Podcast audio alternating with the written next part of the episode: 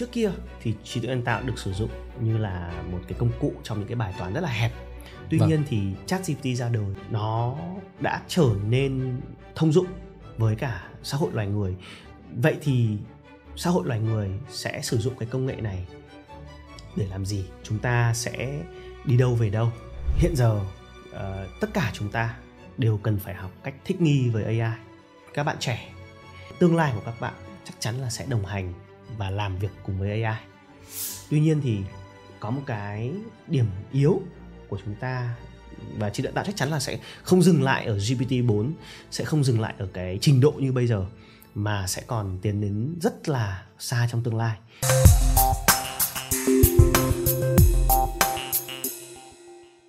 Chào mừng các bạn đã đến với tập tiếp theo của Behind the Scenes series podcast hợp tác giữa Aristino và Spyroom, nhằm đem đến những câu chuyện của các C-level, những nhà lãnh đạo hàng đầu tại Việt Nam.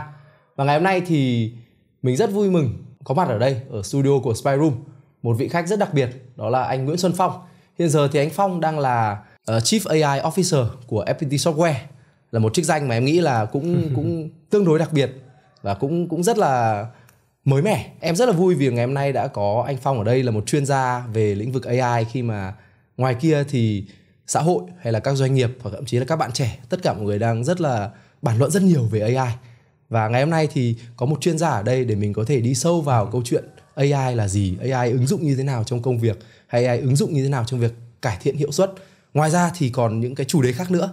Và trước khi mình bắt đầu thì không biết là anh có thể giới thiệu thêm một chút về bản thân được không ạ? Cảm ơn Việt Anh, cảm ơn tất cả các bạn đã mời mình đến tham dự một ờ, cái buổi nói chuyện rất là ấm cúng và văn phòng của các bạn rất là đẹp. Thì uh, mình tên là Nguyễn Xuân Phong, uh, hiện giờ mình là giám đốc trí tuệ nhân tạo của FPT Software. Vâng. Uh, mình cũng đã đi du học từ hết cấp 3 uh, đã đi qua một số các đất nước phát triển và đã được uh, học hỏi được rất là nhiều ở trên thế giới um, và uh, hiện giờ thì uh, mình đã có bằng tiến sĩ về trí tuệ nhân tạo uh, và mình rất là vui được ngày hôm nay uh, ngồi chia sẻ và trao đổi với các bạn về một cái tương lai mà mình nghĩ là rất là hấp dẫn uh, và nó sẽ thay đổi rất là nhiều khi mà công nghệ trí tuệ nhân tạo đã ở đây đã hiện hữu và sẽ còn là uh, trở nên một cái uh, làn sóng vô cùng là mạnh mẽ trong tương lai gần. Tại sao mà anh đã lựa chọn theo đuổi lĩnh vực trí tuệ nhân tạo và anh bắt đầu nó từ bao giờ? Cái cơ duyên đến ờ, với trí tuệ nhân tạo thì nó cũng uh, là một cái câu chuyện rất là dài. Uh, và mình nghĩ là uh, đối với cái tình yêu dành cho khoa học máy tính thì đã đưa mình đến cái với cái con đường này. Để mà tóm gọn lại thì uh, thực ra là mình sinh ra trong một gia đình mà bố mẹ cũng là một uh, những cái người kỹ sư về khoa học máy tính. Bố mình là những người đầu tiên dạy cho mình uh, thế nào là máy tính và thế nào là uh, lập trình. Thế vâng. thì uh, từ suốt những cái năm học ở Việt Nam đến hết cấp 3 là mình cũng đã coi như là uh, học lập trình và mình ờ, khi mà mình đi du học thì mình cũng ờ, luôn luôn tỏ ra là ờ, có một cái nền tảng rất là tốt về việc uh, lập trình trong khoa học máy tính. Đến cái thời điểm mà mình uh, tham dự vào uh, chương trình thạc sĩ của đại học Carnegie Mellon là một cái đại học hàng đầu của thế giới tại Mỹ uh, về chương trình uh, uh, gọi là thạc sĩ về khoa học về công nghệ máy tính thì mình được tiếp xúc với cả một cái bộ môn uh, nó lúc đấy là khi khi đó thì là cái từ khóa gọi là AI hay trí tuệ nhân tạo này nó chưa hề hot và nó chưa hề gọi là uh, trở thành một cái mainstream như bây giờ lúc đó thì người ta sẽ gọi những cái cái bộ môn về uh, phân tích dữ liệu và uh, học về máy tính thì nó gọi là học máy học vâng. máy tức là machine learning tức là khi mà máy tính nó có thể uh, đưa ra những cái quyết định bằng cách là học chứ không phải là bằng cách lập trình theo thông thường. Thì lúc đấy mình được tiếp xúc với cả uh, những cái nền móng được cơ bản đầu tiên về trí tuệ nhân tạo tại trường đại học Carnegie Mellon. Và từ cái cơ duyên từ đó thì là mình đào sâu hơn khi mình đi làm việc uh, mình làm việc trong tập đoàn Hitachi. Thì từ đó thì là mình uh, được uh, làm việc và nghiên cứu rất là sâu về trí tuệ nhân tạo. Và từ đó thì từ những năm 2013 đến bây giờ thì trí tuệ nhân tạo đã trở nên bùng nổ. Và tất cả mọi nơi đều dùng cái từ khóa trí tuệ nhân tạo để nói về những cái cỗ máy thông minh có khả năng học tập và có khả năng cải tiến. Ờ, và từ đó thì là ờ, mình ờ, học tiến sĩ tại Nhật Bản tại trường đại học Tokyo University cũng là một trong những trường đại học số 1 của Nhật Bản. Hiện giờ thì mình đang công tác tại vừa tại FPT Software tại Việt Nam và cũng là một thành viên nghiên cứu tại một cái lab về trí tuệ nhân tạo nổi tiếng tại tại Montreal, Canada có tên gọi là Mila và cái công việc hàng ngày của mình là đào sâu uh, về trí tuệ nhân tạo. Em được biết là khi mà anh làm việc ở viện nghiên cứu Mila là anh đang làm việc với uh, gọi là bố già về ngành AI và em em rất là tò mò em rất thắc mắc là khi anh làm việc trong môi trường nghiên cứu và nghiên cứu rất sâu và anh có một cái cái quãng thời gian rất là dài nghiên cứu về trí tuệ nhân tạo như thế và bây giờ trí tuệ nhân tạo lại đang trở thành một thứ như anh vừa nói là đang trở thành mainstream ừ. vậy thì có những cái thứ gì mà những người mainstream như em chẳng hạn ừ. đang hiểu về trí tuệ nhân tạo uh, nó hơi bị quá hay là hơi khác so với bản chất của nó không ạ? Ừ. Anh nghĩ là trí tuệ nhân tạo cũng đã được truyền thông uh, phát họa và nói đến bằng rất là nhiều khía cạnh. Vâng. Uh, trí tuệ nhân tạo khi mà được Hollywood khắc họa thì là có thể là những cái cỗ máy uh, giết chóc trong phim Terminator cũng có thể là những cái vật thể uh, rất là kỳ ảo và thậm chí là có cảm xúc như là trong phim Her uh, khi mà một trí tuệ nhân tạo có thể yêu uh, một cái anh chàng và thậm chí là yêu rất là nhiều người. Và trí tuệ nhân tạo cũng được khắc họa ở những cái cỗ máy khổng lồ uh, và uh, làm rất là nhiều việc siêu nhân. Thế thì chúng ta liệu là có tiến đến những cái thời kỳ như là Hollywood khắc họa hay không? Thì anh nghĩ là trong một cái tương lai nào đó thì hoàn toàn những cái lý thuyết đó có thể xảy ra. Nhưng tại thời điểm chúng ta đang nói bây giờ trí tuệ nhân tạo vẫn là uh, những uh, thuật toán uh, được định hình và được uh, tạo ra để làm những cái mục đích uh, rất là cụ thể. Uh, trong cái ngành của bọn anh thì bọn anh chia ra làm hai loại trí tuệ nhân tạo. Một là trí tuệ nhân tạo dạng gọi là narrow tức là narrow tức là rất là cụ thể cho một vâng. cái tác vụ nào đó và gần đây thì những cái mô hình trí tuệ nhân tạo lớn hơn chúng ta thường gọi là mô hình foundation model tức là những mô hình cơ bản và những cái mô hình gọi là ngôn ngữ lớn thì bắt đầu là trí tuệ nhân tạo bắt đầu làm được những cái tác vụ gọi là đa tác vụ tức là từ một cái việc là chúng ta làm một việc rất là sâu thì bây giờ vâng. chúng bắt đầu trí tuệ nhân tạo đang bước sang một cái kỷ nguyên mới tức là làm được rất nhiều tác vụ và nó tiến đến một cái uh, giới hạn mới thì chúng ta gọi là AGI tức là Artificial General Intelligence tức là những cái trí tuệ nhân tạo có khả năng rộng hơn, phổ quát hơn và làm được rất, rất nhiều tác vụ. Bản thân con người, uh, trí tuệ của con người là chúng ta được thể hiện qua năm giác quan những giác quan về nghe những giác quan về nhìn những giác quan về ngôn ngữ về nói những giác quan về cảm nhận thì cái nhiệm vụ của trí tuệ nhân tạo đấy là augment tức là bắt chước những cái khả năng này của con người và có thể đưa ra được những cái quyết định mà giống như con người đưa ra à, thế thì ừ. hiện giờ trí tuệ nhân tạo rất giỏi ở khả năng bắt chước và gần đây thì AI tạo sinh hay còn gọi là AI uh, generative generative, vâng. generative AI là đang bắt đầu tiến đến một khả năng là sáng tạo đấy thế thì um, để nhìn thấy được cái sự phát triển rất là mạnh mẽ của chúng ta trong thời gian vừa qua và hiện giờ chúng ta vẫn chưa đạt được đến những cái trí tuệ thông minh phổ quát hay là general AI mà hiện giờ chúng đang gần gần tiến đến từng bước một. Và đã có những cái nghiên cứu trên thế giới chỉ ra rằng là cái tương lai đó là chắc chắn sẽ đến. Và chỉ không biết là bao giờ nó sẽ đến trong tương lai, có thể là gần, cũng có thể là xa, cũng có thể là chúng ta sẽ gặp một cái trở ngại nào đó mà không thể nào vượt qua được, mà nhưng mà cũng có thể là với những cái đột phá về khoa học công nghệ mà đang diễn ra như bây giờ thì chúng ta lại có thể thấy rất là gần thế thì uh, với một tư cách là một chuyên gia thì anh cũng mạnh dạn là đưa ra một cái dự đoán thì là có thể là trong cái cuộc sống trong cái vòng đời của anh em mình là vâng. có thể nhìn thấy được trí tuệ phổ quát trí tuệ nhân tạo phổ quát general AI um, và đấy là một cái điều mà anh cảm thấy rất là đáng sống trong cái thời kỳ này vâng. anh thường nói là what a life to live tức là chúng ta được nhìn thấy cái transition của loài người khi mà chúng ta uh, bước đến những cái giới hạn mới về trong việc là dạy cho máy tính dạy cho uh, những cái cỗ máy vô tri về gọi là chúng ta gọi là vô cơ đấy có thể vâng. được nhận biết được có thể học hỏi được và có thể tiến đến trở thành một cái uh, uh, giống loài mới vâng thực ra em nghĩ là cái với tốc độ trong suốt suốt chiều dài lịch sử thì mình cũng nhận thấy là cái tốc độ phát triển của khoa học công nghệ nó càng ngày càng nhanh hơn từ tiếng anh nó có một từ là exponentially ừ. nó tăng trưởng ngày càng nhanh thì em nhớ là vài chục năm trước ví dụ như lúc mà em còn bé so với bây giờ khi mà máy tính nó đã thay đổi rất là nhiều. Rồi uh, những cái công cụ ví dụ như mình bây giờ có điện thoại thông minh rồi có có máy tính bảng có những thứ mà có lẽ là hoặc là VR, AR những thứ mà có lẽ là hồi em còn bé thì nó thực sự là những thứ viễn tưởng.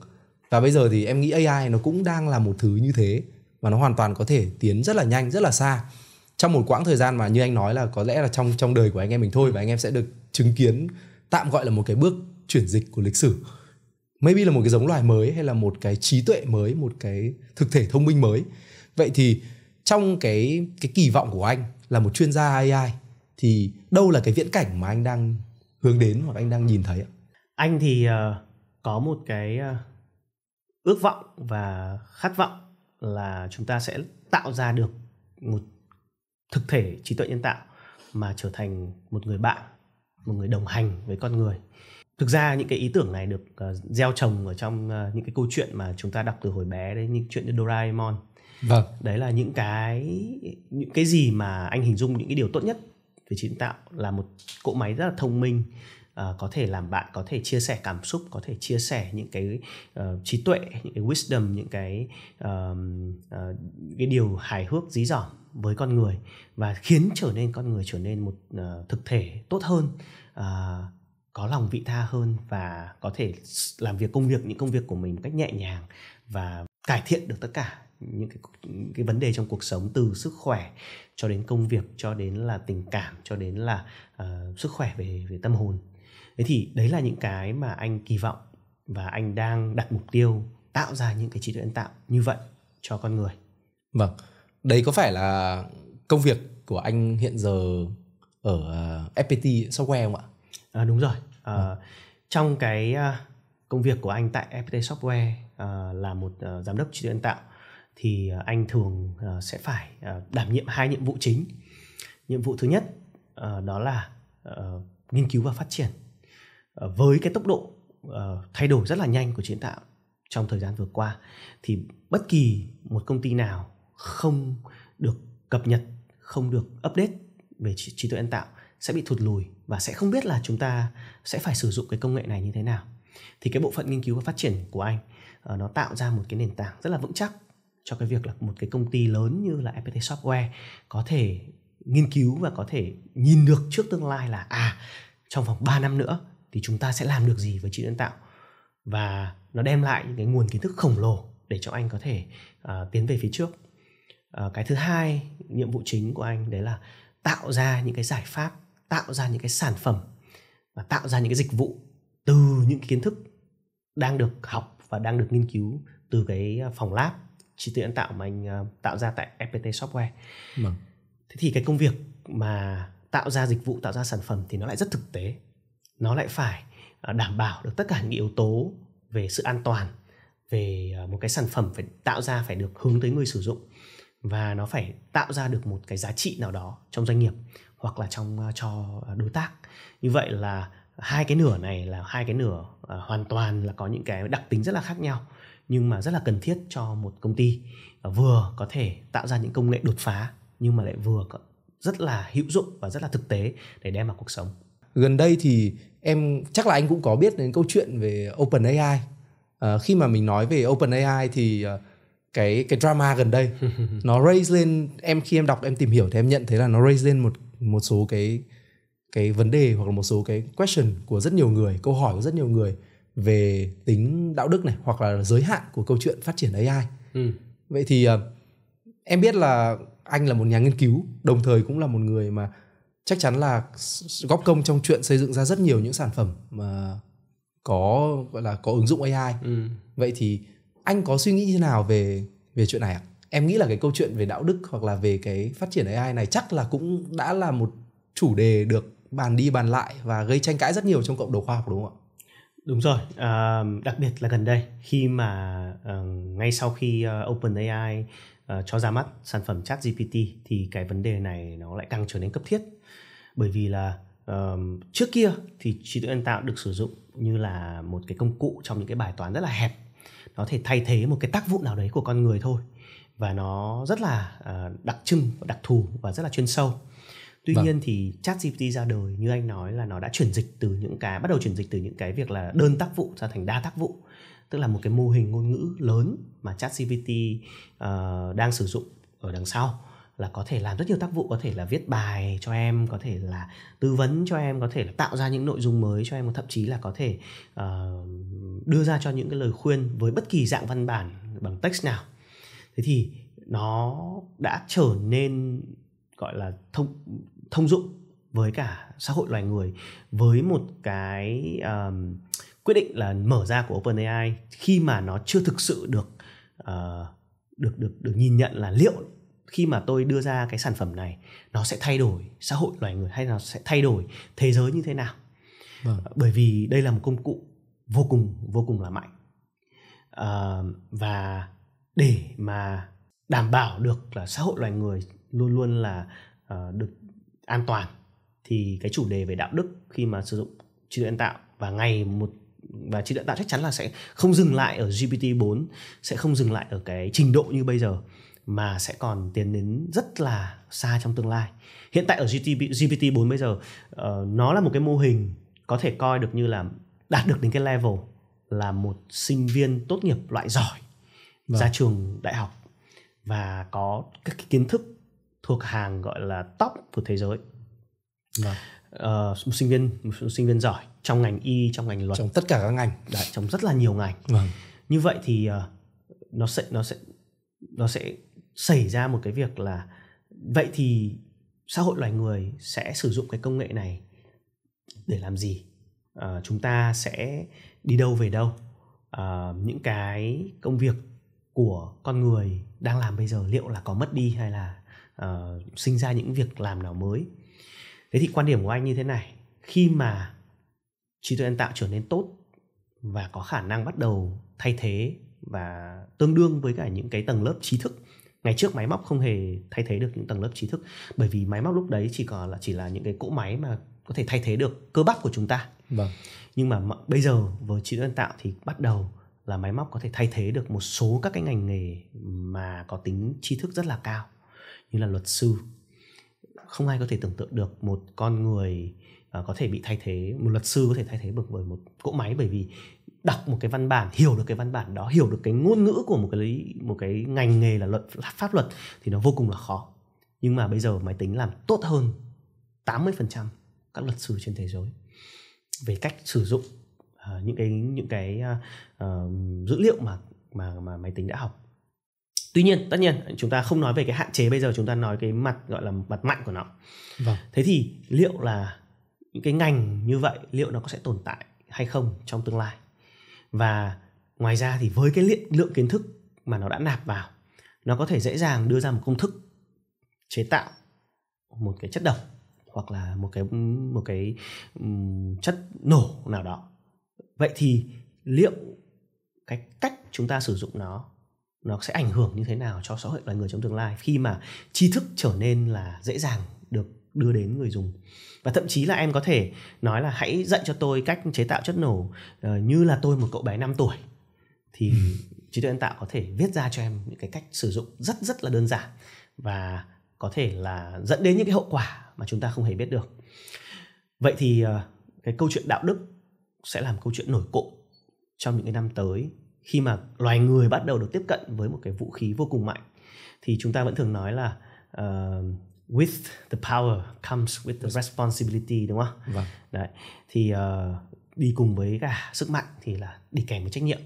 Vậy chúng ta sẽ làm phải làm gì để mà uh, đảm bảo được một cái tương lai của xã hội loài người chúng ta có thể được đã, uh, được phát triển, được nuôi dưỡng và vẫn phát triển trong tương lai.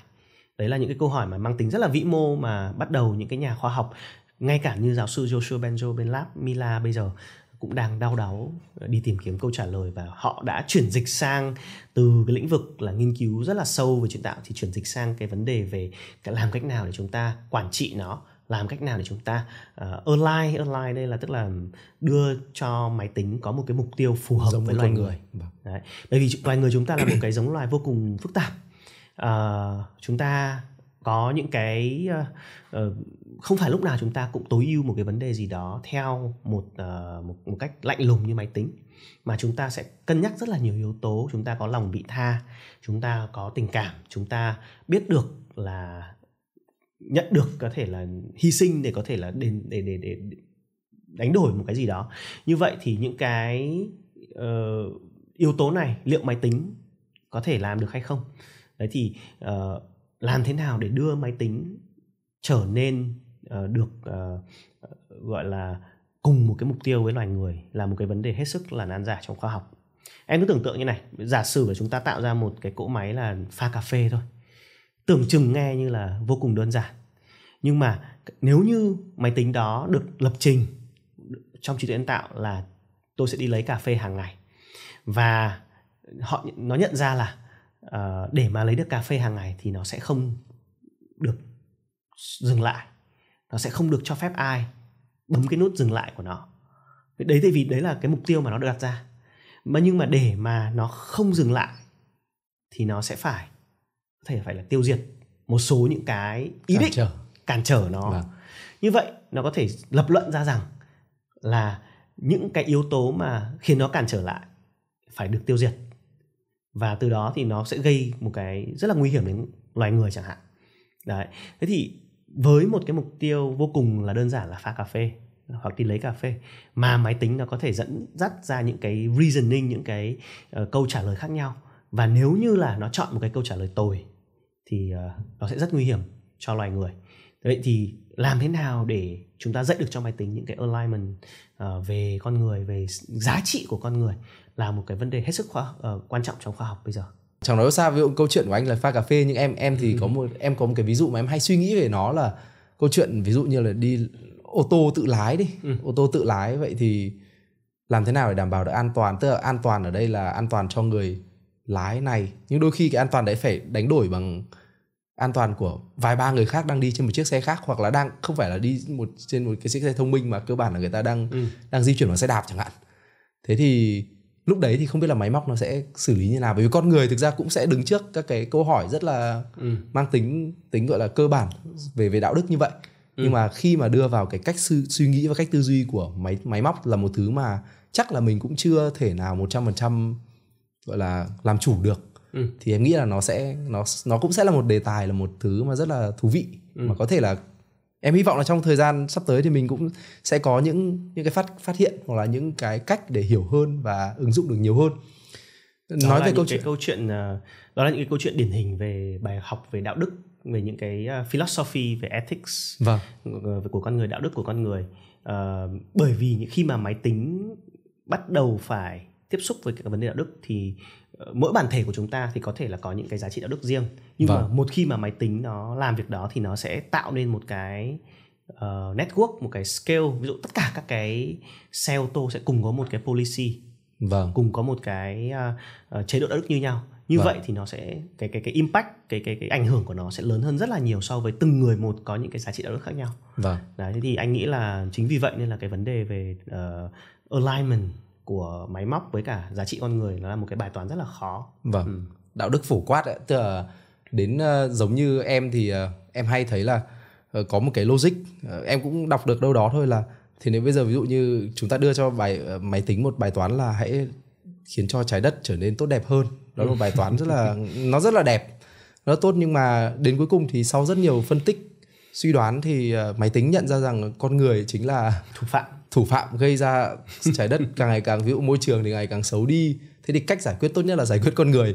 Vậy thì điều đấy nó hoàn toàn có thể xảy ra. Tất nhiên là trong trong góc nhìn của anh em mình thì có thể là mình cũng không muốn ờ, mình mình nghĩ là sẽ có cách nào đấy để nó không đi theo hướng như vậy. Nhưng mà nó vẫn là một cái xác suất đúng không anh? Rồi, và nó hoàn toàn là một thứ mà mình nếu mà mình không có một cách thức nào đấy kiểm soát hoặc là tiếp cận đúng đắn thì có thể là lúc mà điều đó xảy ra thì cũng khá muộn. Ừ.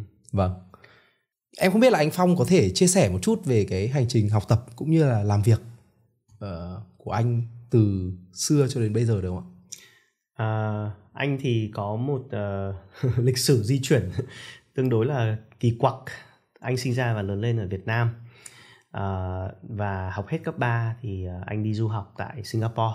Vâng. Và sau đó thì anh có dịch chuyển sang Úc và sang Mỹ để học thạc sĩ tại đại học ờ, Carnegie Mellon.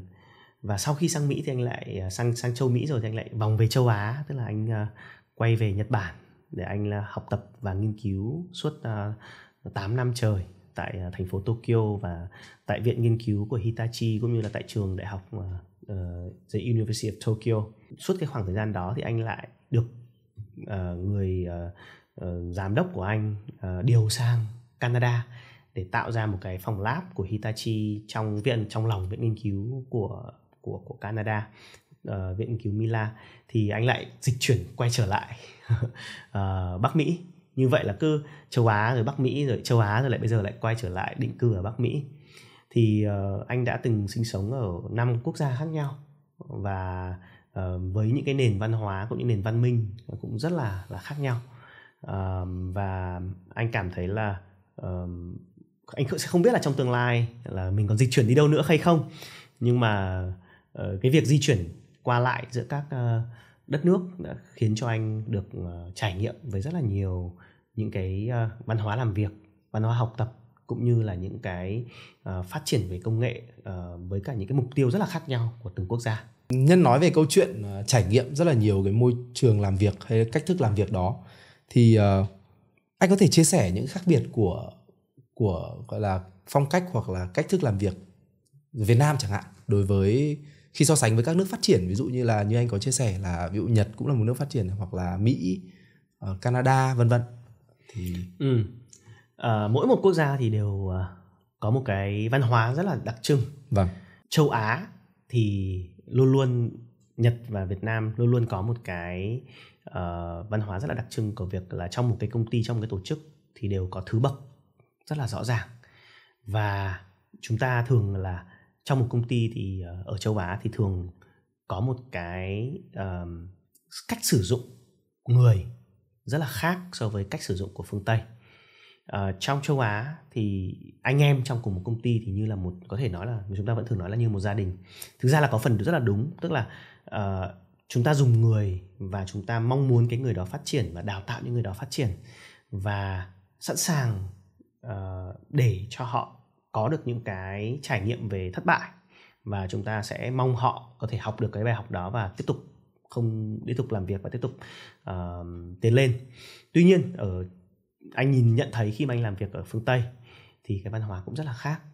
Họ không uh, thường ít dành ít cái sự kiên nhẫn của họ đối với cả uh, nhân viên của mình hơn rất nhiều. Uh, nhân viên uh, phải làm được expect là được là tức là được kỳ vọng và làm việc tốt ngay từ những ngày đầu tiên khi mà họ tuyển dụng vào một cái vị trí nào đó. Và nếu như nhân viên đó mắc lỗi cái một lỗi nghiêm trọng thì họ sẵn sàng là họ sa thải và họ sẵn sàng tuyển những người khác. À, và cái người nhân viên đó thì phải đứng lên và có thể là bắt đầu một cái hành trình mới ở một công ty khác. Như vậy anh thấy là trong cái uh, quãng đường mà anh đã tham gia học tập và và làm việc thì anh nhận được rất là nhiều những cái bài học từ những cái nền văn minh khác nhau và những nền văn hóa khác nhau thì anh tự đúc kết ra một những cái phong cách uh, làm việc cũng như là quản trị cho riêng mình để khi mà trở thành một cái người lãnh đạo toàn cầu thì mình sẽ biết ứng dụng uh, nó vào trong những cái tình cảnh và cũng những nền văn hóa khác nhau. Vâng, anh có thể chia sẻ sâu hơn về cái cái triết lý hoặc là cái cách thức tiếp cận này của mình được không ạ?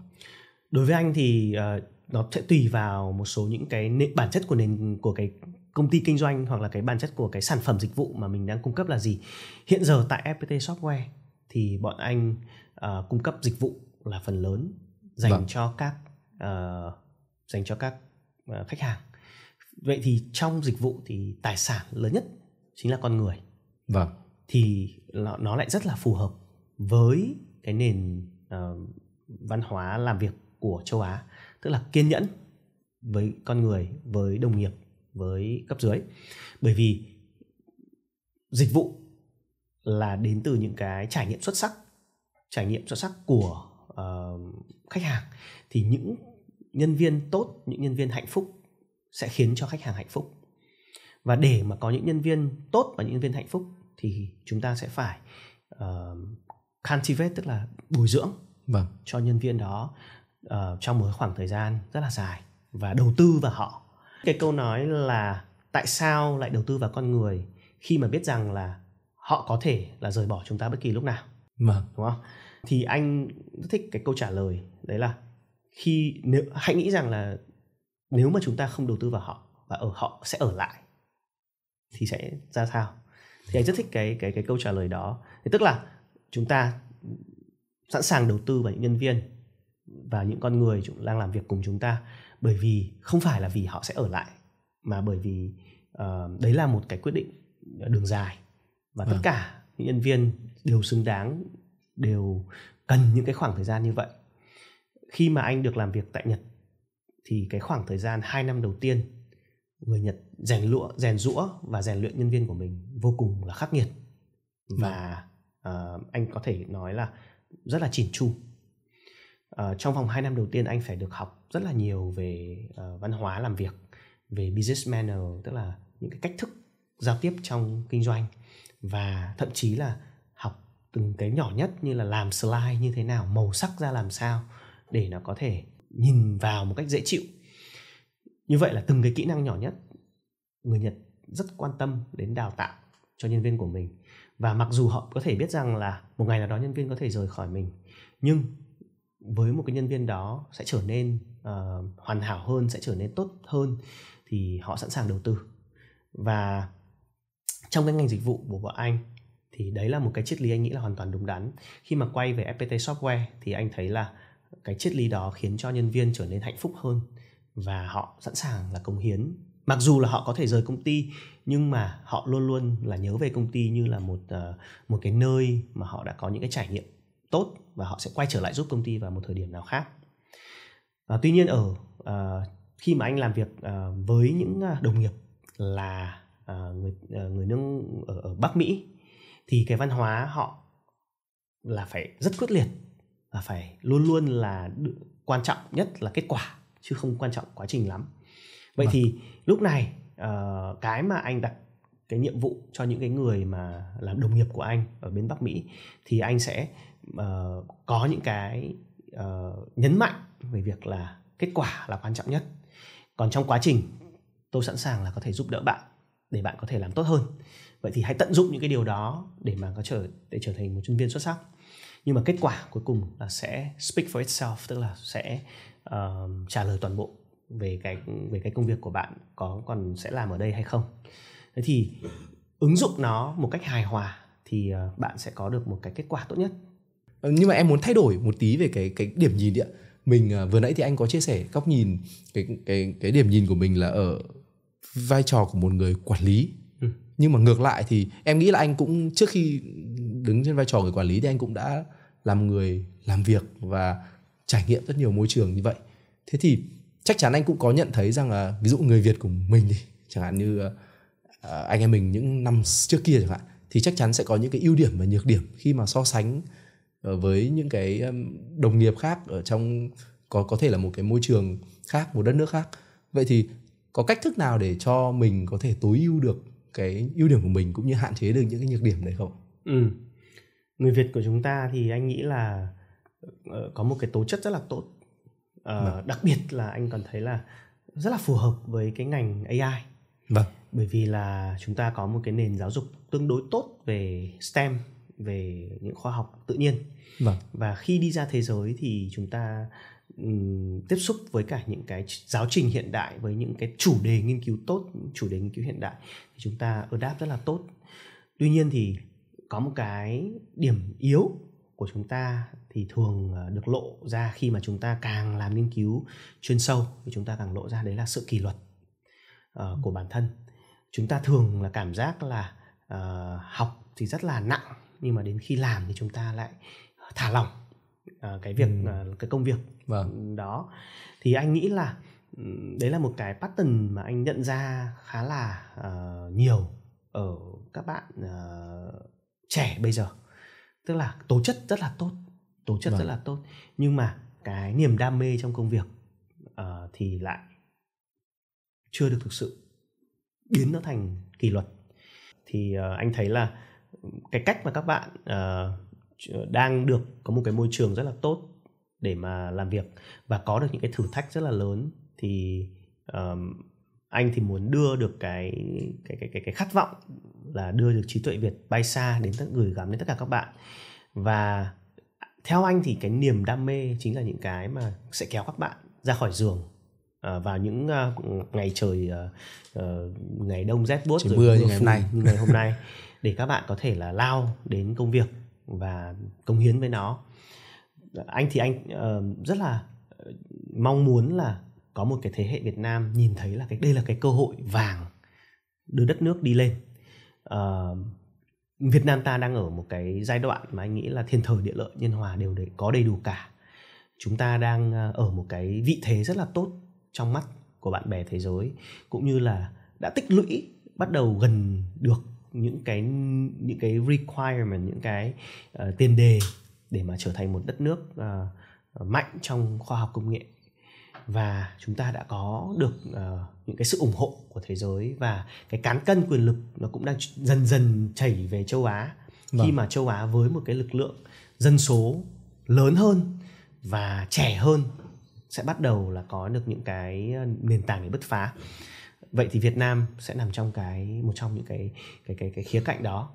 Và đây là cái cơ hội để các bạn chúng ta uh, có thể đưa đất nước vượt lên và cạnh tranh song phẳng với các đất nước phương Tây cũng như là các nước phát triển đã phát triển rồi. Nếu như chúng ta có cùng nhau chia sẻ cái động lực đó thì chẳng mấy chốc anh nghĩ tin rằng là Việt Nam chúng ta sẽ sẽ sẽ đạt được đến cái sự thịnh vượng.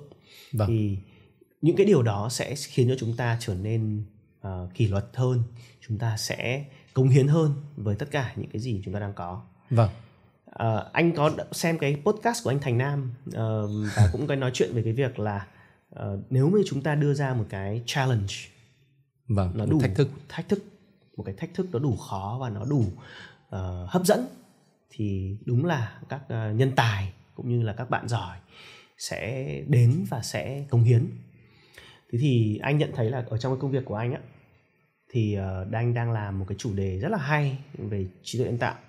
Đấy là AI trong lập trình. Thì đây là một cái chủ đề mà toàn cầu đang trở nên rất là nóng. Khi mà cái ngành lập trình có thể được AI giúp và có thể tiến tới là tự động hóa vâng. thì đây là một cái thử thách vô cùng lớn và vô cùng hấp dẫn cho người Việt chúng ta giải quyết. Bởi vì nếu chúng ta giải quyết được cái vấn đề này thì thị trường của chúng ta là toàn cầu. Các khách hàng của chúng ta là những công ty sừng sỏ nhất trên thế giới về à, ngành lập trình và những cái công ty đó có doanh thu và lợi nhuận hàng tỷ đô la và người Việt của chúng ta hiện giờ đang có những cái nhóm nghiên cứu về AI trong ngành lập trình xuất sắc nhất thế giới vâng. uh, như là một vài uh, cá nhân mà anh đang mời được họ cộng tác với trung tâm nghiên cứu của anh đang nghiên cứu những cái bài toán rất là xuất sắc và rất là khó trong việc là làm thế nào đưa được AI vào trong công nghiệp lập trình để giúp các developer giúp các bạn làm lập trình có thể trở nên uh, làm việc tốt hơn. Productivity có thể tăng gấp 200% vừa và các bạn cái cảm thấy công việc lập trình là không hề khó và thậm chí là trải nghiệm của công việc lập trình trở nên vô cùng là dễ chịu. Thế thì đấy là những cái bài toán mà bọn anh đang cảm thấy là nó đủ hấp dẫn và đủ challenge để có thể khiến rất là nhiều người giỏi Việt Nam tập hợp được lực lượng và đang lao rất là nhanh về phía trước ờ, làm được cái việc đó.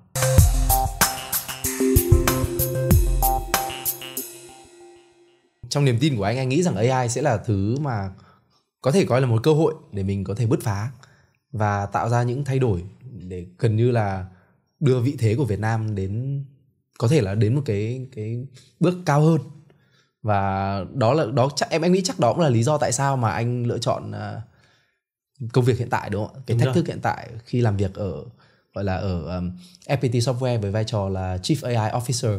Em rất là tò mò vì đây là một chức danh rất là mới. Chức danh mà chắc là theo em được biết thì ngoài FPT thì chắc là cũng không có nhiều công ty ở Việt Nam có chức danh này. Thì em em tò mò là không biết là công việc của một Chief AI Officer uh, là gì ạ?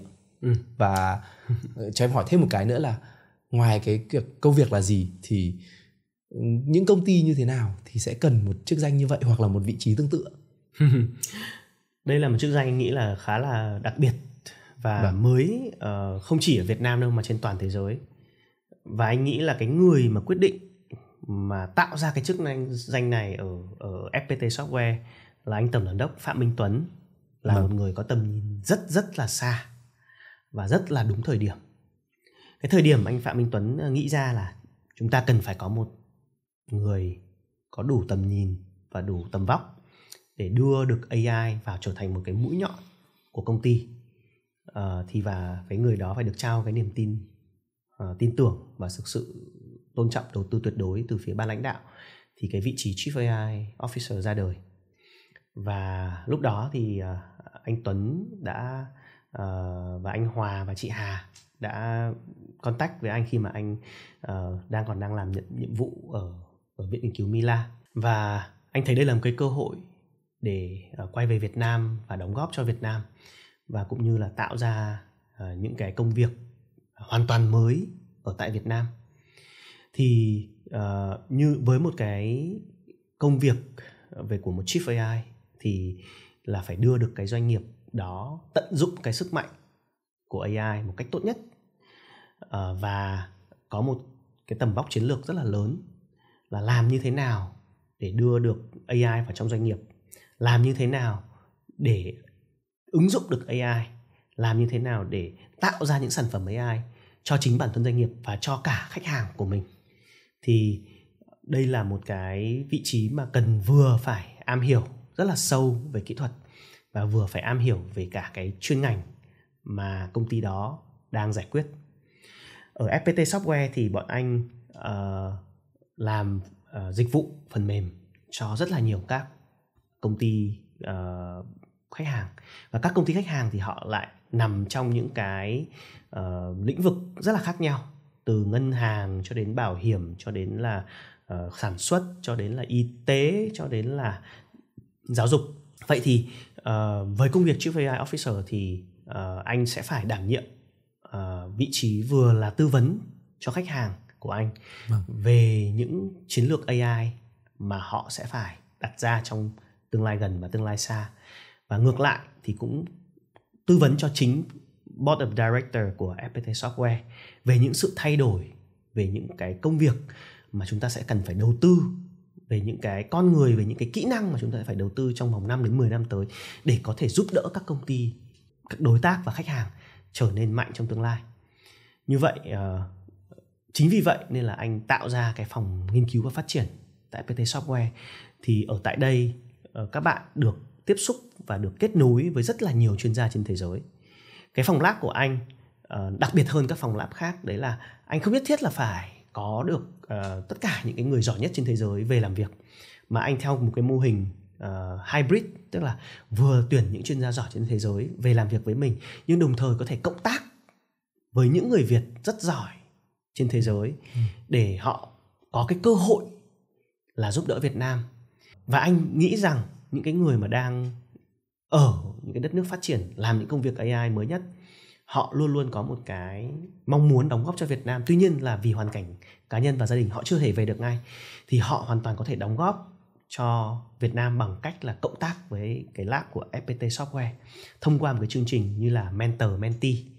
Thì khi mà họ được truyền dạy và giúp đỡ những các bạn nghiên cứu sinh tại lab của anh. Thì các bạn nghiên cứu sinh đó có được một cái kết nối với thế giới ngay lập tức. Và bản như anh nói là bản chất của người Việt chúng ta, tố chất của chúng ta là rất giỏi về khoa học tự nhiên. Và chính những cái bạn đó đã tạo ra những cái công trình nghiên cứu AI rất là xuất sắc, đồng thời đưa lại một cái khối lượng kiến thức khổng lồ cho FPT Software trong trí tuệ nhân tạo. Và anh tạo ra cái chức năng thứ hai là solutions uh, một cái phòng tựa là solutions AI solutions. Và cái phòng ban này có trách nhiệm là đem những cái kiến thức của các bạn đó đến với khách hàng đến với doanh nghiệp và đến với cả bản thân những cái đơn vị ở bên trong FPT Software để họ tự chuyển đổi và gọi là đổi mới sáng tạo chính bản thân họ. Um, rất là nhiều những cái sản phẩm của anh tạo ra là vừa dùng cho nội bộ và chúng ta ứng bọn anh dùng rất tốt cho nội bộ xong thì bọn anh mở ra và offer cho khách hàng thì đấy là những cái quy trình mà mà một cái người làm chief AI officer có thể là tạo dựng cho doanh nghiệp của mình. Vừa cần một cái tầm nhìn rất là xa vừa cần một cái connection với thế giới và vừa uh, có được một cái tầm nhìn về về về chiến lược. Vâng. Nhưng mà nếu mà như những gì anh chia sẻ thì em nghĩ là chắc là chỉ những công ty gọi là đứng đứng đầu tạm gọi là vị thế hàng đầu dẫn đầu thì mới cần những cái một một chức danh kiểu như vậy đúng không ạ? Hay là bất cứ công ty nào trong các ngành hàng vì em em thì em nhìn thấy FPT Software thì là một công ty thiên về công nghệ. Đó cũng đã là một một maybe là một một lý do rồi. Thứ hai là FPT Software thì luôn luôn từ trước đến nay vẫn luôn là vị thế gọi là dẫn đầu trong ngày xưa thì là câu chuyện xuất khẩu phần mềm. Và gần đây thì em chắc cũng chúc mừng anh và đội ngũ bởi vì à, uh, FPT Software thì mới được một tỷ đạt được một tỷ USD doanh thu. Và em nghĩ là với AI thì có thể là trong tương lai nó còn là nhiều tỷ nữa uh, vì với cái tốc độ phát triển của AI hiện tại. Nhưng mà mình quay trở lại với cái câu chuyện là liệu rằng là một chức danh như khó như vậy vì những cái yêu cầu anh anh vừa chia sẻ nó rất là khó nó rất là đặc thù thì liệu rằng nó chỉ giới hạn ở trong các cái doanh nghiệp giống như FPT hay là nó có thể được ứng dụng sang các doanh nghiệp khác nữa trong các ngành hàng khác nữa? Ừ. anh nghĩ là với mỗi một phân khúc công ty thì sẽ có những cái chiến lược cho AI khác nhau. Vâng nhưng khi mà công ty đặt cái mục tiêu ban lãnh đạo đặt cái nhìn được cái mục tiêu là AI có thể giúp cho họ trở nên khác biệt thì đấy là họ nên nghĩ về cái chức năng này chức chức danh này. À, tất nhiên cái nhấn mạnh và cái tầm nhìn chiến lược của một doanh nghiệp thì nó phụ thuộc vào uh, cái cái cái cái budget cũng như là cái um, cái, cái cái mong muốn của doanh nghiệp đó. Thì đối với FPT Software thì nó rộng hơn rất là nhiều vì bọn anh có những cái mục tiêu vươn ra toàn cầu và đem trí tuệ Việt đến với thế giới thế nên là những cái tham vọng của FPT Software rất là lớn tuy nhiên uh, những cái doanh nghiệp có một cái uh, thị trường uh, và có một cái sự tập trung nhỏ hơn ở ví dụ như là tại Việt Nam thì có thể cái chức danh Chief AI Officer có thể lại là nhấn mạnh về cái lĩnh vực về ứng dụng AI vâng. thay vì là phải nghiên cứu và phát triển. Vâng. Anh nghĩ là mỗi một doanh nghiệp nếu mà có được một cái người đứng đầu không nhất thiết là phải là C level nhưng mà có thể là phụ trách về chiến lược AI của mỗi một thành viên một, một, công ty thì đều rất là tốt. Vâng. Bởi vì AI sẽ đi sâu và đi rất là sâu và rất là uh, hữu dụng cho bất kỳ một doanh nghiệp nào cho bất kỳ một doanh nghiệp nào. Uh, và với, với mỗi một doanh nghiệp thì cái sự tập trung nó sẽ khác nhau các doanh nghiệp có thể tập trung vào ứng dụng nhiều hơn vị trí chief AI officer cần phải của các doanh nghiệp đó cần phải biết được là những cái công nghệ nào có thể áp dụng ngay bây giờ vâng. và những cái công nghệ nào chúng ta không nên áp dụng và chưa cần áp dụng thời điểm này bởi vì có như vậy thì chúng ta mới có sự tập trung cũng như là sử dụng cái nguồn vốn của công ty một cách hiệu quả vâng. à, nếu như là mải mê chạy theo những công nghệ mà nó rất là fancy thì có thể là không tạo ra giá trị lợi ích ngay lập tức mà lúc đó sẽ đốt rất là nhiều tiền ngược lại AI có thể làm với bất kỳ một cái budget nào với một cái sự đổi mới nào thì uh, um, chỉ cần chúng ta đặt được đúng cái trọng tâm và tìm ra được cái bài toán phù hợp với doanh nghiệp thì cái uh, vị trí đó sẽ trở nên cần thiết. Vâng.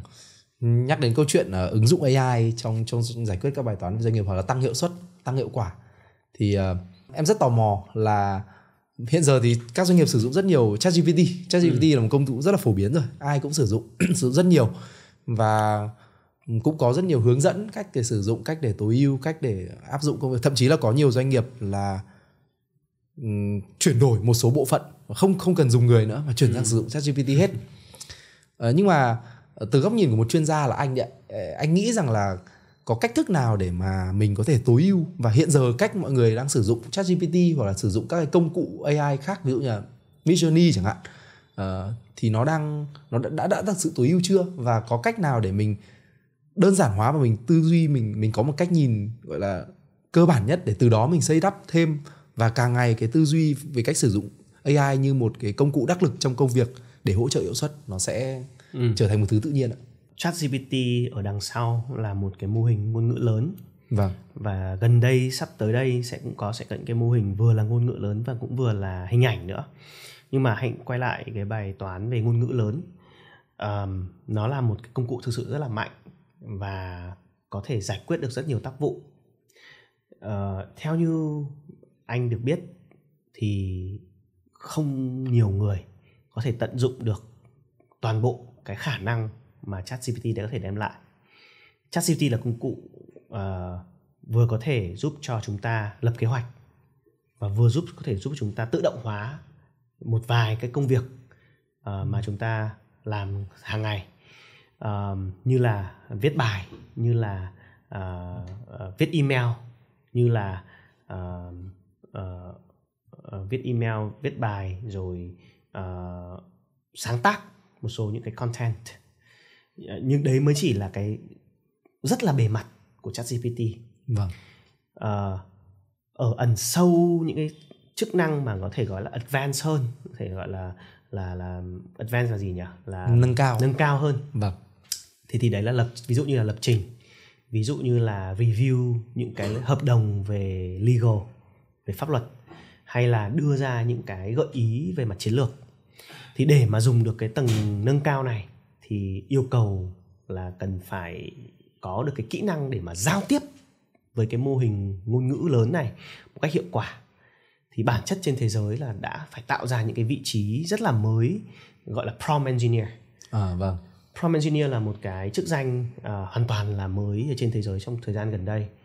Nó có thể giúp cho một cái người sử dụng tận dụng được tối ưu những gì mà một cái mô hình ngôn ngữ có thể đem lại. Nó là một cái chức danh mà người sử người cái người làm cái chức danh này phải đầu tư rất là nhiều về những cái kỹ năng giao tiếp với cả mô hình ngôn ngữ lớn và document lại viết lại những cái cách mà các bạn ấy giao tiếp với mô hình ngôn ngữ lớn để để đạt được cái hiệu quả cao nhất. Với cái khả năng uh, giống như là như này anh thường uh, nhìn thấy là ở một người lãnh đạo nếu như đặt những cái câu hỏi xuất sắc cho nhân viên của mình thì nhân viên đó sẽ đem lại những kết quả tốt nhất. Thì đối với chúng ta khi mà chúng ta biết cách đặt câu hỏi cho chat GPT thì chúng ta sẽ đạt được những cái câu trả lời mỹ mãn nhất. Vâng. thì các câu trả lời này nó có thể thậm chí là giúp cho chúng ta tự động hóa rất là nhiều các công việc. À, và từ đó sẽ khiến cho cái productivity cái hiệu suất làm việc của chúng ta trở nên tăng gấp bội. Chúng ta hiện giờ đang hỏi rất là vô tư và hồn nhiên là hãy giúp cho tôi uh, viết một viết một hoặc là làm một cái presentation hoặc làm một cái bài thuyết trình về cái chủ đề ABC thế nhưng mà chúng ta chưa biết cách để tự động hóa cái phần thuyết trình đó. Khi mà chúng ta mới chỉ hỏi là hãy tạo ra 10 slide thì GPT chỉ chat GPT chỉ đưa ra um, cái nội dung của 10 slide đó. Nhưng mà vâng. thực sự là chúng ta vẫn phải đưa cái nội dung đó vào PowerPoint. Thì thì chỉ thay đổi một cách đơn rất là đơn giản là Ờ, với ChatGPT uh, thay vì là hỏi là đưa tôi 10 slide thì hãy nói là bạn là một uh, Visual Basic uh, developer tức là lập trình viên về Visual Basic hãy tạo ra một uh, đoạn code về Visual Basic cho 10 slide về chủ đề này thì ChatGPT lại trả lời với tư cách là một Visual Basic developer và đưa cho bạn một cái đoạn code để mà có thể nhập nó vào PowerPoint và tự động tạo ra 10 cái slide. Vâng. Ngay lập tức với cái nội dung và content uh, như là bạn đã mong muốn. Thế thì chúng ta nó giải quyết vấn đề của chúng ta một cách trọn vẹn hơn rất là nhiều so với việc là chúng ta chỉ hỏi ở một cái tầng rất là uh, sơ khai và cái công nghệ đó cái công nghệ prompt engineer đó không phải không, không, không, không hẳn gọi là công nghệ nhưng mà cái cái cách dùng prompt đó một cách sáng tạo một cách uh, rất là advanced rất là nâng cao đó có thể khiến cho các doanh nghiệp tự động hóa về phân tích có thể tự động hóa về những cái quy trình thủ tục rất là phức tạp. Uh, như là trong tài chính như là trong ờ, HR quản trị nhân sự một cách đơn giản và dễ dàng. Anh hiện anh có thể uh, hiện giờ anh có thể là uh, nhắn một cái tin cho hệ thống chatbot của bọn anh là tôi muốn nghỉ việc uh, 5 ngày bởi vì tôi uh, cảm uh, tôi cần đi một cái chuyến du lịch. Thế thì khi mà nhắn tin vào như thế thì một cái căn chat GPT nó không thể đưa lại một cái phản hồi hay là nó một cách hiệu quả cho chúng ta.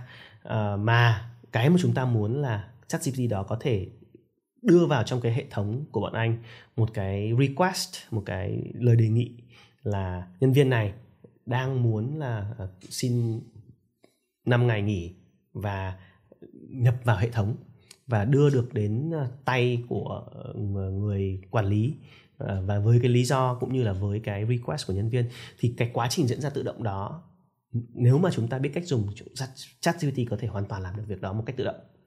Thế thì đấy là cái câu chuyện mà uh, cách sử dụng cách nâng cao về chat GPT hay là những cái mô hình ngôn ngữ lớn. Và bọn anh đang có một cái đội ngũ rất là sâu chuyên làm cái việc này cho các doanh nghiệp. Ờ, và chúng ta sẽ tiến đến một cái thời kỳ mới đấy là chat GPT hay là những cái mô hình ngôn ngữ lớn trở thành những cái agent ảo agent tức là một cái người à. trợ lý ảo vâng. thực sự có khả năng là tương tác với nhau và tương tác với hệ thống của công ty có sẵn và nó sẽ uh, tăng được hiệu suất cũng như là tăng được cái sự hiệu quả trong doanh nghiệp lên đến uh, có thể vài lần chứ không chỉ là gấp đôi. Vâng. Ừ, anh nói đến prompt engineer ở đấy thì uh, hiện giờ thì có tài liệu hay là cách thức nào đấy để mình tiếp cận để mình nâng cao cái khả năng viết prompt của mình không ạ? Hiện giờ thì uh, cộng đồng cũng đã đưa ra rất là nhiều những cái um, prompt mẫu. Vâng. Nhưng mà nó cũng nó cũng chưa chỉ ở tầng gọi là cơ bản. Uh, để mà học được những cái kỹ năng prompt thì trên mạng uh, xã hội hoặc là trên không phải xin lỗi không phải trên mạng xã hội mà trên những cái khóa học chính thức của Coursera ừ, của vâng. thầy Andrew Ng À, là một trong những thầy giáo rất là giỏi uh, của thế giới thì bắt đầu đã dạy về những cái kỹ năng đó. Uh, và đúng một thực ra thực ra là trên mạng xã hội một số những cái người làm rất giỏi về prompt họ cũng đã bắt đầu đưa ra những cái lời uh, giải thích uh, về cái cách prompt tốt. Tuy nhiên để mà làm được một cái hệ thống mà uh, virtual agent tức là những trợ lý ảo như là anh vừa nói thì thực sự là nó đang nằm ở trong phòng nghiên cứu rất là nhiều và bọn anh sẽ phải đưa vào những cái thuật toán uh, rất là mới để có thể biến được những cái uh, prompt đó trở thành một cái trợ lý thực sự Đấy. Um, và những cái này thì nó đang trong cái quá trình uh, phát triển và anh tin rằng là trong năm 2024 là chúng ta sẽ bắt đầu nhìn thấy những cái uh, uh, sản phẩm đầu tiên mang hơi hướng là một trợ lý ảo thay vì là chỉ là một cái công cụ hỏi đáp thông thường. Vâng, em nghĩ đấy sẽ là một cái uh, gọi là một viễn cảnh rất là hay ừ. bởi vì lúc đấy gần như là mình có thể tự động hóa được công việc một cách rất đơn giản. Đôi khi là khi chỉ cần dùng lời nói. Ừ. Uh, bởi vì AI thì bây giờ em nghĩ là chắc cũng cũng hoàn toàn nó sẽ khá là giống viễn cảnh, viễn cảnh trong các bộ phim ừ. bộ phim uh, viễn tưởng mà ngày trước mình coi là viễn tưởng nhưng có lẽ là bây giờ nó cũng rất là gần em có xem một cái số podcast mà anh đã từng chia sẻ rằng là cái công việc của anh hiện tại nó cũng giống như là xây dựng một cái startup và ừ. xây dựng startup thì nó luôn luôn có bài toán là từ 0 đến 1 và như anh bây giờ thì như em được được biết thì team của anh hiện giờ là cũng quy mô cũng ờ, hơn 100 nhân sự đó, hơn 100 người thì chắc chắn là cái hành trình đi từ 0 đến con số hiện tại. Anh có thể chia sẻ ngắn gọn về cái hành trình này được không ạ? Khi mà anh nhận nhiệm vụ trở thành giám đốc AI của FPT Software vâng. thì uh, uh, anh gần như xuất phát điểm là con số 0 bởi vì khi đó uh, công ty uh, tập trung rất là nhiều vào công nghệ lập trình uh, vâng. nhiều hơn là là AI và khi mà anh trở về công ty và tìm hiểu thì gần như là những cái nhân sự làm về AI gần như là con số 0 vậy thì để mà xây dựng ra một trung tâm AI gần như là một đúng là một startup ở bên trong lòng một doanh nghiệp. À, bọn anh bắt đầu từ những uh, những người những cái viên gạch đầu tiên là một cái phòng lab và dần dần uh, khi mà phòng lab bắt đầu có đủ lông đủ cánh lớn mạnh thì bắt đầu chuyển sang cả kinh doanh thì đấy là vâng. một cái vòng uh, một cái vòng gọi là là là lặp uh, rất giống rất là nhiều startup bắt đầu từ một cái ý tưởng bắt đầu từ một cái nghiên cứu và chuyển dịch sang uh, uh, kinh doanh uh, đối với AI thì nó lại càng đặc biệt đúng bởi vì AI là một cái công nghệ uh, cần rất nhiều thời gian đầu tư và nghiên cứu. Bởi vì công nghệ nó là công nghệ ờ, deep tech tức là công nghệ rất là sâu. Phải hiểu biết rất là sâu và phải có một cái trình độ nhất định thì mới làm được. Uh, và bọn anh đặt ra những cái bài toán thời đời thời kỳ uh, gọi là mông muội đó đấy là làm những cái gì cho nó có ích cho công ty cho xã hội. Thì chính là một cái chủ đề anh đặt ra là phải làm AI dành cho lập trình bởi vì đây là một cái bài toán nó đủ lớn nó đủ cái thị trường nó đủ toàn cầu để chúng ta có thể vươn ra ngoài thế giới và cũng đủ hấp dẫn và cũng đủ challenge để mà có thể uh, khiến cho người Việt đoàn kết lại với nhau và tạo ra một cái sân chơi vô cùng là hấp dẫn. Uh, và trong cái quá trình anh làm việc tạo ra một startup đó thì trước hết là phải tập hợp được lực lượng. Đấy, thì như anh nói cái bài toán này nó đủ hay để khiến rất là nhiều các anh em chuyên gia trên thế giới uh, quay về giúp đỡ Việt Nam. Ví dụ như là anh uh, mời được uh, tiến sĩ Bùi Du Bùi Duy Quốc Nghị cũng là một uh, tiến sĩ hàng đầu ở tại đại học uh, Singapore Management University trở về Việt Nam và trở thành trưởng nhóm của uh, nhóm lập trình AI for Software. Uh, và sau đó thì những cái con người giỏi khác uh, cũng trở về với lab. Như như bạn uh, Nghiêm Văn Khánh cũng là một cựu kỹ sư của Google. Và thấy cái bài toán đó quá hấp dẫn với bạn và bạn cũng đã trở về và trở thành trưởng nhóm kỹ sư của bọn anh. Và có thầy Tiến ở bên đại học University of Dallas là một trong những thầy giáo có người Việt đã có kinh nghiệm rất lâu năm ờ, về uh, uh, nghiên cứu về lập trình và nghiên cứu về làm thế nào đưa AI vào lập trình cũng trở về trở thành một mentor trong cái viện nghiên cứu của anh. Và chúng và anh đang uh, kết hợp với viện nghiên cứu Mila uh, cũng vào về cái chủ đề này và mời được một số thầy giáo ở Mila cùng tham gia uh, vào dự án của uh, FPT Software trong việc uh, nghiên cứu AI uh, để đưa vào lập trình. Thì cái công việc khó nhất của một người làm startup anh nghĩ đấy là xây dựng được một cái team đủ mạnh và cùng nhìn về một hướng vâng. để có thể uh, làm được những cái việc lớn. Thì uh, cái việc này bọn anh đã dần dần vượt qua được trong những thời kỳ đầu. Và bây giờ startup của anh đang bắt đầu chuyển dịch sang một cái chế độ mới tức là khi mà chúng ta đã có những cái nền móng tốt nền móng cơ bản thì chúng ta chuyển dịch sang cái chế độ gọi là làm việc vận hành và uh, kinh doanh. Sau khi đã có những cái mô hình tốt mà FPT Software nghiên cứu ra và sau khi uh, đã có những cái sản phẩm tốt đã bắt đầu được tạo ra thì đưa nó vào triển khai trong thực tế và vận hành nó một cách hiệu quả đem lại lợi ích đem lại giá trị về cả financial tức là về mặt tài chính là một cái chế độ rất là mới với cả startup. Và với một startup thì luôn luôn là phải học hỏi luôn luôn là thay đổi. Với mỗi thời kỳ thì startup có những cái giai đoạn khác nhau. Và bây giờ uh, khi mà cái team nó lên đến hơn 150 người thì cái cách quản trị cũng rất là khác so với cách quản trị của team lúc ấy còn 10 người. Vâng. và nó sẽ còn anh sẽ nhìn thấy là cái cái team này nó sẽ còn phát triển đến cả nghìn người trong tương lai. Vậy thì uh, những cái quy trình đặt được, được sẽ được đặt ra để có thể đảm bảo được cả một cái cỗ máy nó hoạt nó vận hành một cách trơn tru hơn. Ngày xưa anh có thể uh, uh, giao việc cho từng bạn một vâng. và quản lý deadline của từng bạn một. Nhưng mà bây giờ thì chịu không thể làm được việc đó. Thế thì chuyển sang một cái mốt mới là uh, anh phải sẽ sẽ cần phải delegate tức là uh, đưa quyền hạn của mình xuống À, các cái bạn à, middle manager để các bạn có thể vận hành một cách à, hiệu quả mà không cần đến anh. Thế thì với một vai trò là kiểu như là một founder của một startup thì anh đã nhìn thấy là chúng ta đang bọn anh đã trải qua rất là nhiều những cái giai đoạn khác nhau của một startup và hiện giờ là đang tiến đến cái giai đoạn là là scale scale uh, tức là phát triển một cách rộng rãi. Vâng. Như vậy thì uh, có một cái rất là đặc biệt là anh lại là một người mà background về nghiên có background về nghiên cứu và bây giờ anh vẫn làm nghiên cứu. Mà em thì luôn luôn thấy là giữa câu cái mindset của câu chuyện làm nghiên cứu thì rất cần rất chuyên sâu rất tỉ mỉ rất là tập trung. Và, và mindset của người làm quản trị cũng là một cái cái vai trò của anh ở thời điểm hiện tại vai trò rất quan trọng. Thì lại có lẽ là nó phải rộng hơn và phải nhìn gọi là không không không không giống như nghiên cứu vậy thì anh có gặp khó khăn gì trong chuyện cân bằng giữa hai hai cái tư duy này không ạ? Hay là anh cảm thấy chúng bổ trợ lẫn nhau? À, trong những ngày đầu thì uh, anh ờ, đã thực sự là là là hành xử như một người nghiên cứu. Khi mà tạo ra uh, cái startup của anh. Thế nhưng mà anh cũng nhìn thấy được đúng là có có những có những cái mặt uh, một giữa một người nghiên cứu và một người làm business thì nó sẽ conflict với nhau vâng. và có những cái mặt thì nó lại bổ trợ cho nhau uh, khi mà một người làm nghiên cứu thì sẽ đặt uh, sẽ rất là mơ mộng sẽ rất là mong muốn là giải quyết những cái bài toán rất là lớn vâng. và họ thường dành rất nhiều thời gian để giải quyết cái vấn đề đó đúng như em nói là sẽ phải document lại rất là tỉ mỉ cái process cái cái cái quá trình mình giải quyết vấn đề đó như thế nào uh, nó có mang tính khoa học hay không có thể lặp lại hay không? Và cái những cái ý tưởng về việc uh, uh, là, là làm phải hiểu rất là sâu về một vấn đề nó uh, trở nên là là cũng rất quan trọng với một nhà nghiên cứu. Ngược lại thì đúng là người làm business thì lại phải hiểu rất là rộng và cần cái kỹ năng quản trị nhiều hơn.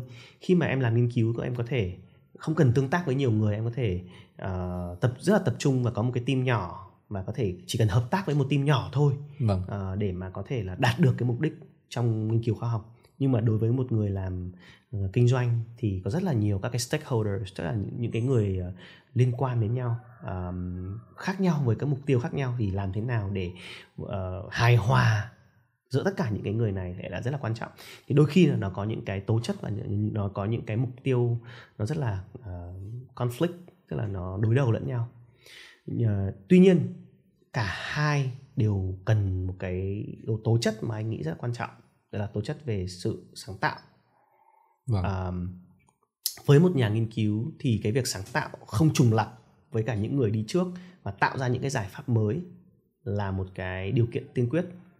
Còn với một à, người làm kinh doanh nếu như chúng ta lặp đi lặp lại những cái cách làm cũ mà không hiệu quả thì cũng sẽ gặp vấn đề rất là lớn cái, cái yếu tố sáng tạo trong kinh doanh ở đây là chúng ta phải thử nghiệm rất là nhiều và phải uh, test rất là nhiều thế thì cái đó nó bổ trợ cái cái mindset từ khoa học đó nó bổ trợ cho kinh doanh rất là nhiều vâng. đấy là uh, hãy cứ làm đi hãy cứ test đi xem là cách nào hiệu quả và chúng ta fail fast thì chúng ta sẽ có được những cái bài học ờ, rất là nhanh và để từ đó tìm ra được cái pattern thành công vâng. thì anh thấy là là trong kinh doanh nó cũng là một bộ môn khoa học. Và khi mà người ta tìm ra được công thức chiến thắng trong kinh doanh thì cũng là uh, tương tự như là những cái người làm khoa học tìm ra được cái công thức để giải quyết được vấn đề kỹ thuật.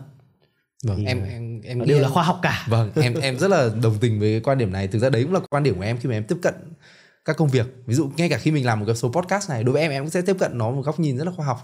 Mình sẽ phải nghiên cứu xem những cái gì đã có rồi những cái gì chưa có, những cái gì mà mình nghĩ rằng là nó sẽ là tính mới. Và mình cũng thử nghiệm. Và nếu mà fail thì lại fail fast, lại tìm cách học và tối ưu tối ưu tối ưu liên tục. Và em em nghĩ là đó là một câu trả lời mà em cảm thấy rất là tâm đắc và em nghĩ rằng là chắc chắn là rất nhiều các bạn khán thính giả, đặc biệt là những người mà có có lẽ là cái background thiên về câu chuyện nghiên cứu và học tập, nhưng mà em thấy có một đặc điểm chung là mọi người hay suy nghĩ rằng là à nếu mình học mình tập trung thế thì có vẻ như là mình lại không phù hợp với kinh doanh không phù hợp ừ. với việc xây dựng phát triển đội ngũ vân vân nhưng mà với cái góc nhìn của anh như này thì em nghĩ rằng chắc chắn những người như vậy và rất ừ. nhiều anh em rất nhiều những người đang học tập nghiên cứu sẽ có thể yên tâm hơn và và gọi là có một cái cái nhìn gọi là nó chính xác hơn về câu chuyện rằng là mình có thể ứng dụng những cái thứ mình học trong cái việc phát triển kinh doanh như thế nào? Ừ. Vâng. cũng để uh, an ủi anh em đang làm nghiên cứu khoa học và đang làm nghiên cứu rất chuyên sâu. Đấy là thực ra đối với những người làm khoa học và những người làm nghiên cứu chuyên sâu thì có một cái yêu cầu cũng rất là bắt buộc là không ngừng học hỏi. Vâng. Và nếu mà như các bạn uh, sẵn sàng chuyển sang làm kinh doanh hoặc làm chủ doanh nghiệp thì các bạn cũng sẽ phải học liên tục học hỏi. Vâng. Và uh, nếu như các bạn đã học hỏi được trong khoa học thì không có lý do gì các bạn không học hỏi được trong kinh doanh và trở thành một người kinh doanh thành công anh cũng đã có rất là nhiều kinh nghiệm làm việc với uh, các nhân sự khắp nơi trên thế giới này cũng như quản lý nhiều nhân sự toàn cầu luôn. Thì um, theo anh là định nghĩa như thế nào là một nhân sự toàn cầu ạ? Anh hiện giờ được phụ trách uh, thị rất nhiều thị trường của FPT Software. Uh, có thị trường châu Âu có thị trường châu Mỹ có thị trường Nhật vâng. có thị trường châu Á Thái Bình Dương. Uh, và uh, có một cái nhìn uh, và có những cái nhân sự ở khắp nơi trên toàn trên toàn thế giới uh, hiện giờ thì có một số ít những uh, bạn trong nhóm của anh thì có thể được coi là một uh, công dân hoặc là có một uh, nhân sự có mang tính tầm vóc là toàn cầu hay còn gọi là world class thế thì để vâng. trở thành một uh, nhân sự uh, và một uh, con người toàn cầu thì các bạn cần được hiểu biết cần được nhận thức ở rất là nhiều cái nền văn hóa khác nhau uh, chúng ta luôn luôn có một cái mindset là chưa chắc những cái điều chúng ta biết là điều chúng, là là là đúng. Và luôn luôn phải có một cái open minded có một cái ờ, có một cái tâm trí luôn luôn sẵn sàng để học hỏi những cái mới.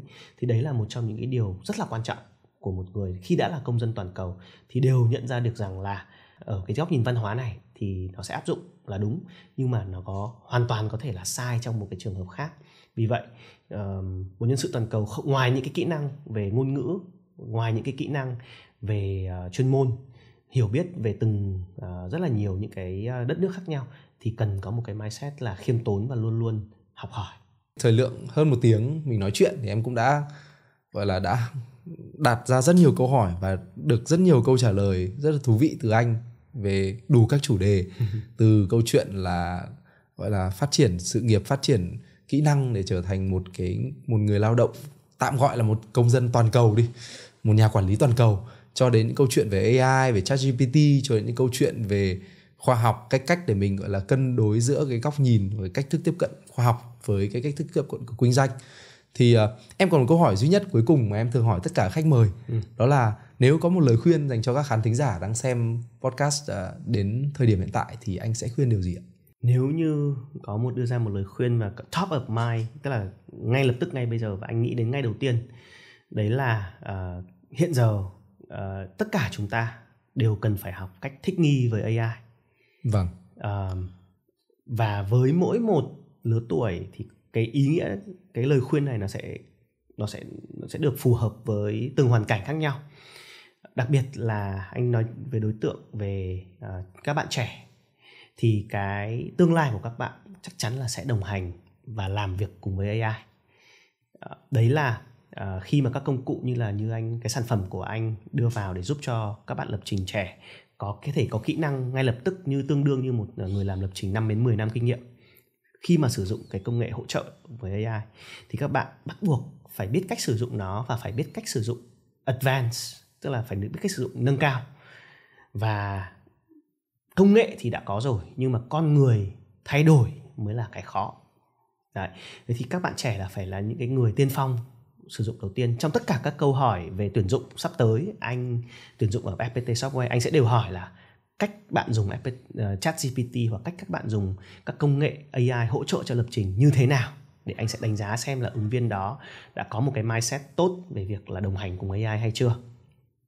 Với những uh, vị trí quản lý cấp cao thì uh, cái lời khuyên này uh, đưa ra là hiện giờ với những cái người trẻ mà có công cụ AI trong tay họ hoàn toàn có khả năng là trở nên rất là hiệu quả và hữu hiệu, thậm chí là có thể hơn chúng ta. Như vậy, bản thân chúng ta cũng cần phải thay đổi, adapt để mà có thể tồn tại. Và vậy thì những cái bạn mà đang ở trong cái à, cái cái cái vị trí là những nhà quản lý thì chúng ta cũng cần phải biết dùng AI cho hiệu quả. Và đặc biệt là chúng ta cần quan tâm đến hơn đến vấn đề về an toàn cũng như là đạo đức sử dụng của AI trong doanh nghiệp như thế nào cho hiệu quả. Bởi vì nếu như không sử dụng AI một cách an toàn thì có thể thông tin doanh nghiệp của bạn có thể bị lộ lên trên mạng. Nếu như ờ, không sử dụng AI một cách an toàn thì nhân viên của các bạn có thể ỉ lại hoàn toàn vào AI và các bạn sẽ không biết được nhân viên nào là nhân viên tốt nhân viên nào là nhân viên không tốt. Vậy thì tất cả chúng ta đều cần phải adapt tức là cần phải uh, gì nhỉ? Thích nghi vâng. chúng ta chúng ta cần phải adapt và thích nghi với cả một cái tương lai đang đến rất gần là AI đã trở thành một người bạn và một cái công cụ không thể thiếu được trong cuộc sống. Vâng, cái câu trả lời của anh lại khiến em pop up thêm một câu hỏi, một câu chắc là cuối cùng, thật là chắc chắn là cuối cùng.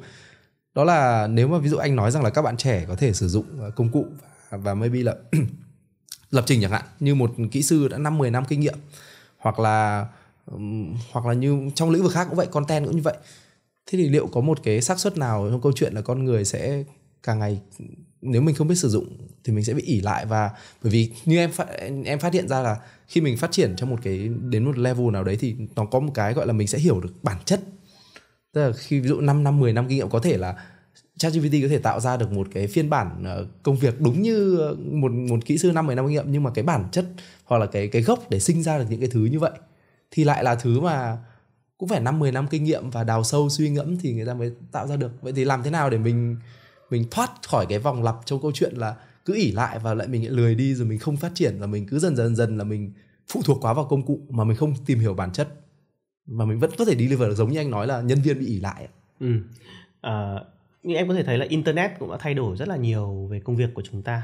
Vâng uh, chúng ta có thể thực sự là tìm uh, ra những cái câu trả lời với việc là search Google hiện tại đến thời điểm này vâng. thế nhưng mà chúng ta sẽ vẫn phân ra được những người mà có cái uh, gọi là critical thinking tức là một cái tư duy phản biện và tư duy uh, về đánh giá mọi việc theo rất là nhiều những cái chiều khác nhau vâng. với một người là hoàn toàn ỉ lại công nghệ và ỉ lại hoàn toàn những thông tin mà có trên mạng internet thế thì trong cái kỷ nguyên của AI cũng sẽ như vậy thôi thì uh, những cái kỹ năng uh, đúc rút kinh nghiệm uh, hoặc là phản biện nhiều chiều sẽ là những cái kỹ năng mà con người sẽ càng cần phải chú trọng vào để mà có thể tồn tại và những cái kỹ năng đó chính là phân hóa ra được những cái người mà sẽ sử dụng AI một cách khác biệt so với những người sử dụng AI một cách thông thường. Vâng. Ừ. Vâng, em cảm ơn anh vì uh, câu trả lời này và ừ. rất cảm ơn anh vì đã dành uh, một buổi chiều để nói chuyện uh, với em cũng như là với rất là nhiều các bạn khán thính giả mà sẽ theo dõi podcast này. Em rất hy vọng là trong tương lai thì sẽ có một dịp khác nữa ừ. mình nói về những chủ đề khác hoặc là hợp tác trên nhiều phương diện khác nhau và chắc chắn là ví dụ nếu mà FPT software có những cái sản phẩm về AI thì em em cũng rất là trông chờ được ứng dụng được sử dụng trong công việc của bọn em. Ừ. Và Dạ. và rất cảm ơn Việt Anh và cảm ơn đội ngũ đã đem đến một cái chương trình rất là hay và để đón chờ thông tin ờ, về sản phẩm về uh, giúp hỗ trợ lập trình của FPT Software thì uh, mình sẽ công bố vào một cái thời gian gần nhất. Vâng, em cảm ơn anh ạ.